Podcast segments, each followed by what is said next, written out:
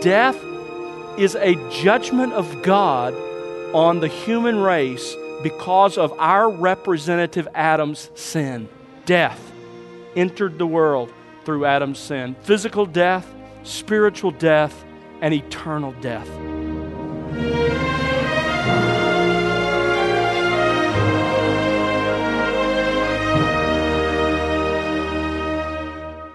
Welcome to The Word Unleashed with Tom Pennington. Tom is pastor teacher at Countryside Bible Church in Southlake, Texas. Hello again, I'm Bill Wright, and today Tom has part two of a series titled The True and Better Adam. At the beginning of human history, God warned Adam and Eve that death would follow if they were to disobey his command to not eat of the tree of the knowledge of good and evil. Well, you know the rest of that story. The reality and horror of death entered the world through Adam's sin. But the question is, in what way? What kind of death? Well, today Tom will examine the three main types of death that did enter through the sin of Adam, and how Christ Jesus ultimately reverses those effects through his life, death, and resurrection. But exactly how? Well, let's join our teacher to find out here on The Word Unleashed. God makes Christ your representative in the same way he made Adam your representative in the garden. And so in verse 12, he explains Adam's representation of us. Look at verse 12. Therefore, just as through one man sin entered into the world, and death through sin, and so death spread to all men because all sinned. I think you understand that that is the most profound, far reaching statement on human sinfulness in all of the Bible. It describes to us how Adam's sin has affected you and me. Most theologians call the enduring effects of Adam's sin on us original sin. Maybe you've heard that term, original sin. That's the enduring effects of Adam's sin on us. What is original sin? Well, I like Louis Berkhof's definition in his systematic theology. He says it is the sinful state and condition in which men are born. That's original sin. The sinful state and condition in which all men are born, which you were born, which I was born. Not talking about our actions, those actions come from this reality, but the real issue is the state or condition in which we were born. Hodge, Charles Hodge calls it the corruption of our whole nature, original sin.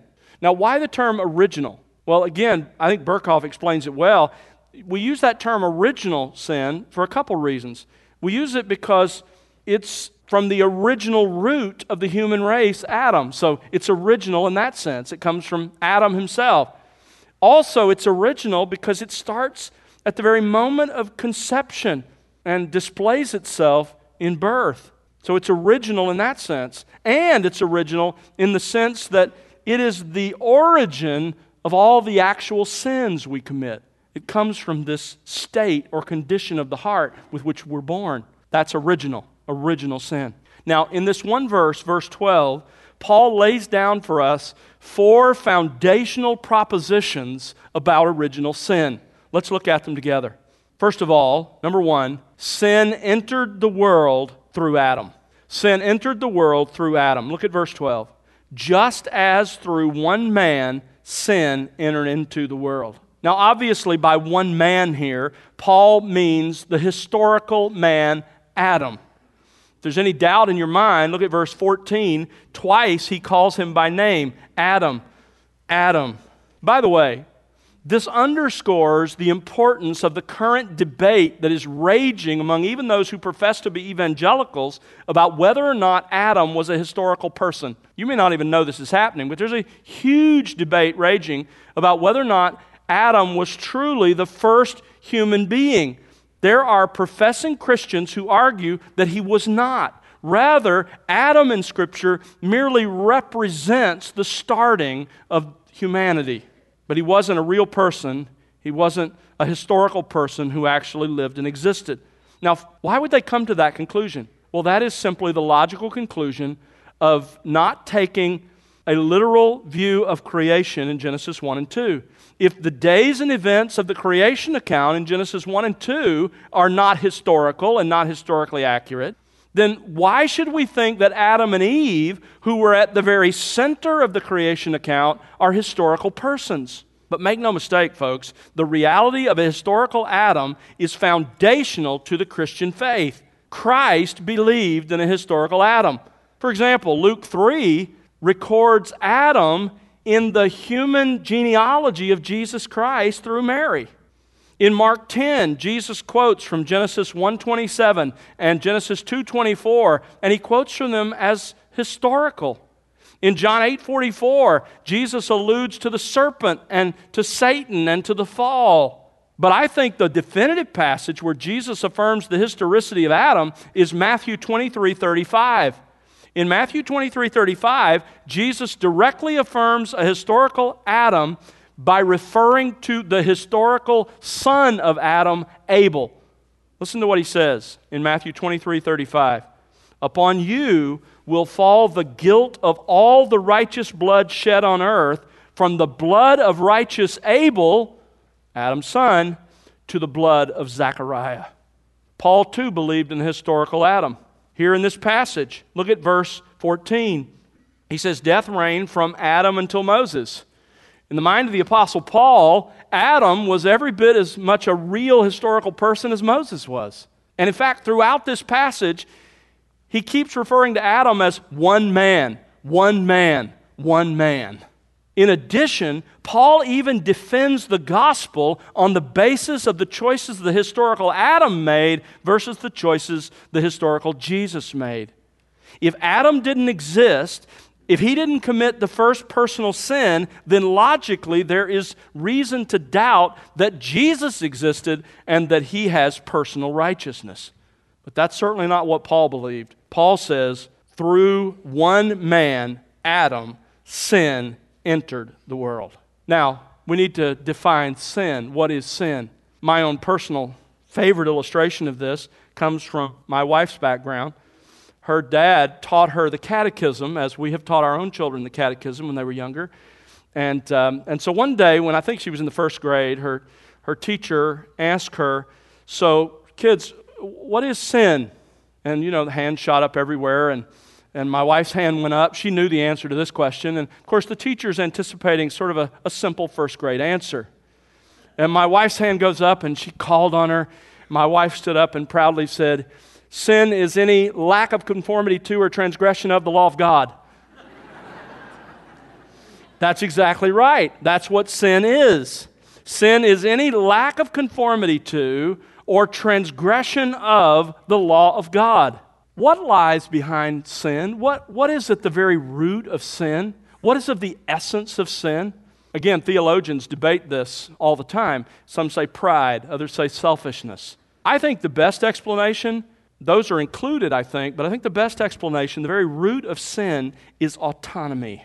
It's to say, God doesn't rule, I rule. I like the way Tozer puts it in his book, The Knowledge of the Holy, where he describes man in the face of the fact that God has said, I am, I am the only solely self existent one. Tozer says, Man climbs to the throne of his own selfhood and from that exalted position exclaims, I am. That's the essence of sin. But it displays itself in a lack of conformity to and a transgression of God's law. That is a condition of the heart, and it is displayed in real acts. Now, Paul says, notice what he says, through one man, Adam, sin, as we've just defined it, entered the world. Now, did you notice what Paul didn't say? He didn't say that sin originated with Adam. He says it entered the world through Adam. Because Scripture teaches that sin originated by spontaneous generation in the heart of Satan. 1 John chapter 3 verse 8 says the devil has sinned from the beginning. He's the source of sin.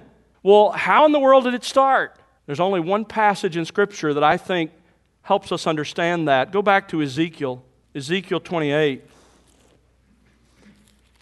In this paragraph, in this chapter, Ezekiel's writing about a human king, the king of Tyre, and he's pronouncing God's judgment on him. But in the middle of this paragraph, he seems to turn and, and stop talking about the king, the human king, and start talking about the spiritual being that energized the evil of this human king. Look at verse 14. It's pretty clear this is not talking about the king of Tyre. You were the anointed cherub who covers, and I placed you there. You were on the holy mountain of God. You walked in the midst of the stones of fire. You were blameless in your ways from the day you were created. And here we go until unrighteousness was found in you. The origin of sin came in the heart of Satan. But how? Verse 17 Your heart was lifted up because of your beauty. You corrupted your wisdom by reason of your splendor. And therefore, God pronounces judgment on both Satan, the one who energized the king of Tyre, and on the king of Tyre himself. So understand then, Scripture teaches that evil spontaneously erupted in the heart of the covering cherub, likely the prime minister of heaven, second only to God himself, because his heart was lifted up in pride and autonomy because of his beauty, because of his splendor. So sin entered the universe through Satan. But Paul says back in Romans 5, sin entered the world through Adam. Adam was the door through which sin entered into our world. Moses, in recording it, just makes a passing statement. In Genesis 3, verse 6, we read this And Eve gave also to her husband with her, and he ate. There it is. Sin entered into the world. Now, this raises an interesting question. Why does Paul say that sin entered the world through one man, Adam, and not through Eve, who was the first to listen to the serpent and the first to eat the fruit? Well, I won't take you there, but you can jot it in your notes. In 1 Timothy chapter 2, verses 13 and 14, I think Paul answers that question. Because in that text, he makes two basic points. One, Adam was created first and placed by God in the role of headship. And secondly, Adam was not deceived in his eating like Eve was. In other words, Adam made a conscious choice to disobey God. And therefore, Paul says here in Romans 5, through one man, Adam, sin entered the world. So the first proposition is that sin entered the world through Adam. That brings us to a second proposition about original sin found here in verse 12. It's that death entered the world through Adam's sin. Death entered the world through Adam's sin. Look at verse 12 again. Just as through one man sin entered into the world, and death through sin. Death only entered the world because of Adam's sin. Now, hit the pause button for a moment because I think this is a strong biblical argument for biblical creation and against evolution. Because Paul argues here that all death follows the sin of Adam. There was no death prior to Adam's sin, but evolution postulates that most of the fossil record predates man. And the fossil record is clearly a story of death. That's why they're fossils. So, evolution teaches that there was death on a massive scale before there was human sin. But the biblical order is there was creation that was all good, then there was man, a part of that creation, there was sin, and then death. Death only comes after human sin. Paul says death entered the world through Adam's sin. Now, this is a great corrective to our thinking because we live in a pagan world, and it's easy for us to be influenced by paganism. If you had children growing up in the era when this animated movie came along, you have probably found yourself humming, whistling, or singing The Circle of Life. I won't sing it for you, but you're familiar with the song. The Circle of Life. What's the point? Death is just as natural to life as living is. Folks, that is not biblical, that's paganism. The biblical truth is that death is alien to humanity as God originally made us. In fact, Paul calls it in 1 Corinthians 15 the last enemy to be abolished or destroyed. Death was God's judgment on Adam's sin. The reason every person you know who has died died, the reason every person here will eventually die if the Lord doesn't return, is because death is a judgment of God on the human race because of our representative Adam's sin. God warned Adam and Eve that death would follow their disobedience. Genesis chapter 2, verses 16 and 17. The Lord God commanded the man, saying, From any tree of the garden you may eat freely, but from the tree of the knowledge of good and evil you shall not eat, for in the day that you eat from it, you will what? Surely die. God says you're going to surely die. So death entered the world through Adam's sin. In what way? What kind of death? You see, when you find the word death in Scripture, it is used in three distinct ways or senses, or we could say even manifestations. And all three of these manifestations of death are the result of Adam's sin and God's judgment on Adam's sin. First of all, there is physical death. On the day that Adam sinned, God told Adam and Eve they would die. Genesis 3 19. As he delivers his curse to Adam, he says, By the sweat of your face you will eat bread till you return to the ground, because from it you were taken, for you are dust, and to dust you shall return. I can't read that verse without thinking about the little boy who was trying to get his mind around this truth that from dust we're made and to dust we, we shall return. And he went and said to his mom, He said, Mom, you know, the Bible says, from dust we're made and to dust we shall return. I looked under my bed, and somebody's either coming or going. That's, that's right. He got it in principle. Adam would eventually die physically, God said, because of his sin.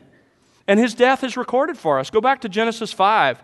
Just in case you missed it, Genesis 5, verse 3 when Adam had lived 130 years, he became the father of a son in his own likeness, according to his image, and named him Seth. This is son number three. Remember, there was Cain, there was Abel, and now at 130, there's Seth. Then the days of Adam after he became the father of Seth were 800 years, and he had other sons and daughters. So all the days that Adam lived were 930 years, underline this, and he died.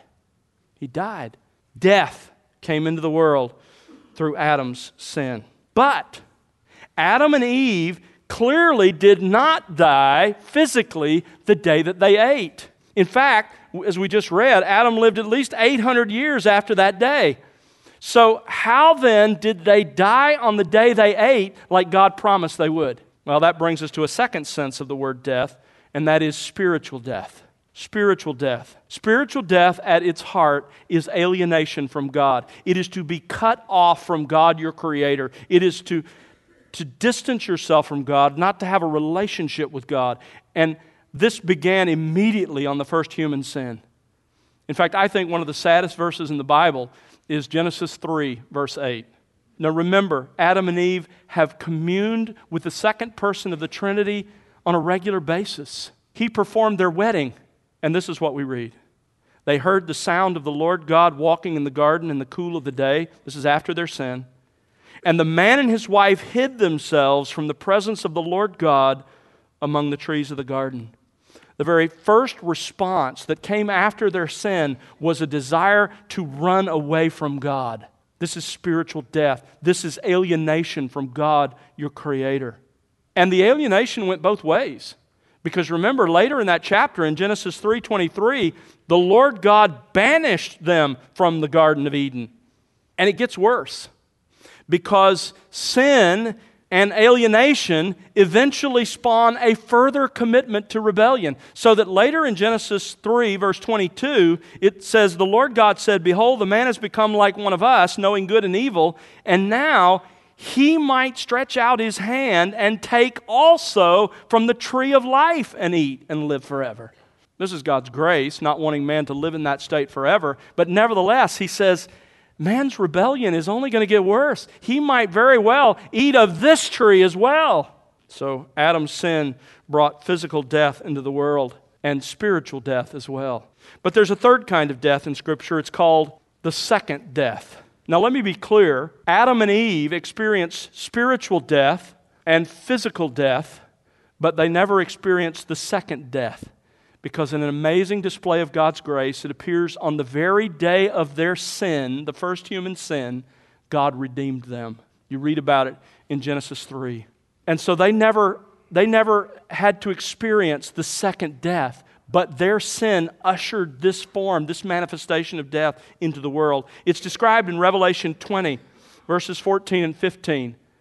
It's at the great white throne of judgment. That's the scene. Jesus Christ sits on the throne. All unbelieving humanity sits before or stands before him. And we read this.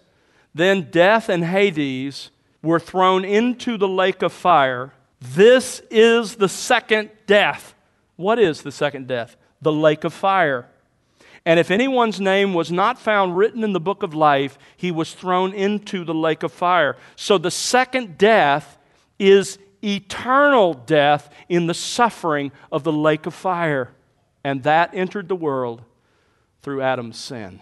Death entered the world through Adam's sin. Physical death, spiritual death, and eternal death. Now, Paul has structured this passage around a deliberate contrast between Adam and Christ. It's like what he says in 1 Corinthians 15, verse 45. It is written, The first man, Adam, became a living soul.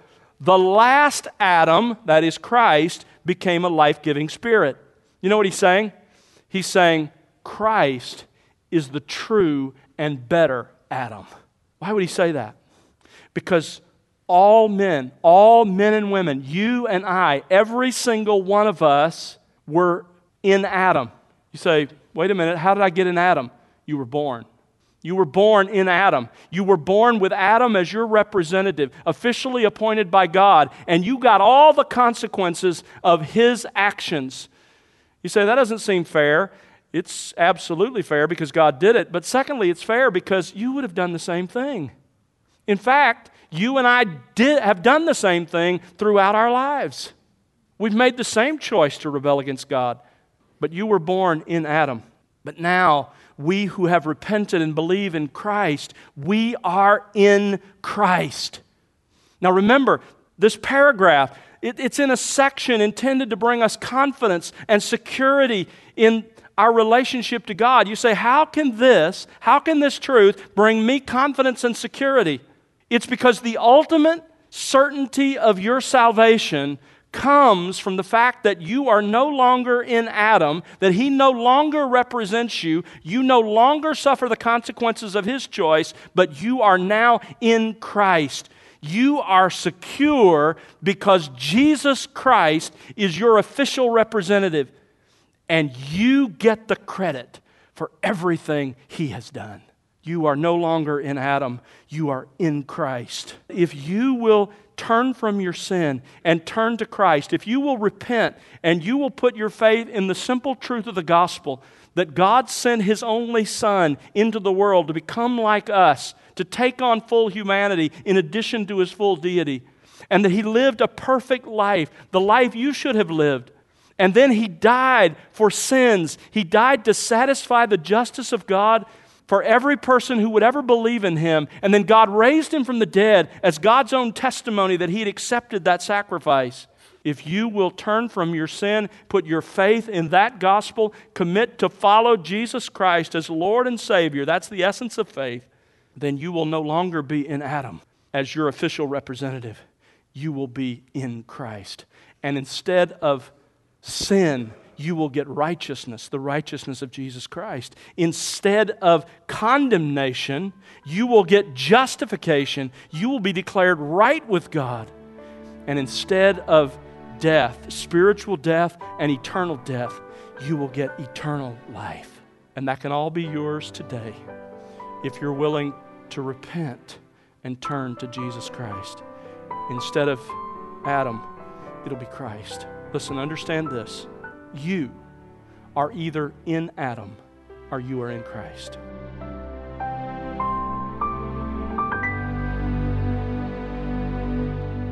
That's Tom Pennington here on The Word Unleashed with part two of The True and Better Adam. Join us next time for part three.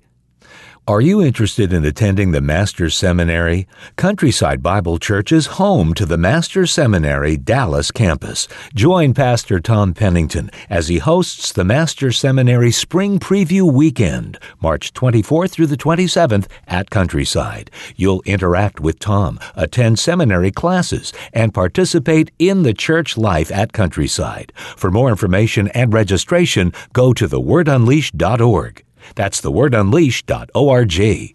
The Word Unleashed is made possible because of the prayers and financial gifts of individuals like you. Please consider partnering with us. You'll find out how to do that by visiting thewordunleashed.org. That's thewordunleashed.org. And now for Tom Pennington and the entire team, I'm Bill Wright. Thanks for listening to The Word Unleashed, exalting God's glory, explaining God's truth. Bye.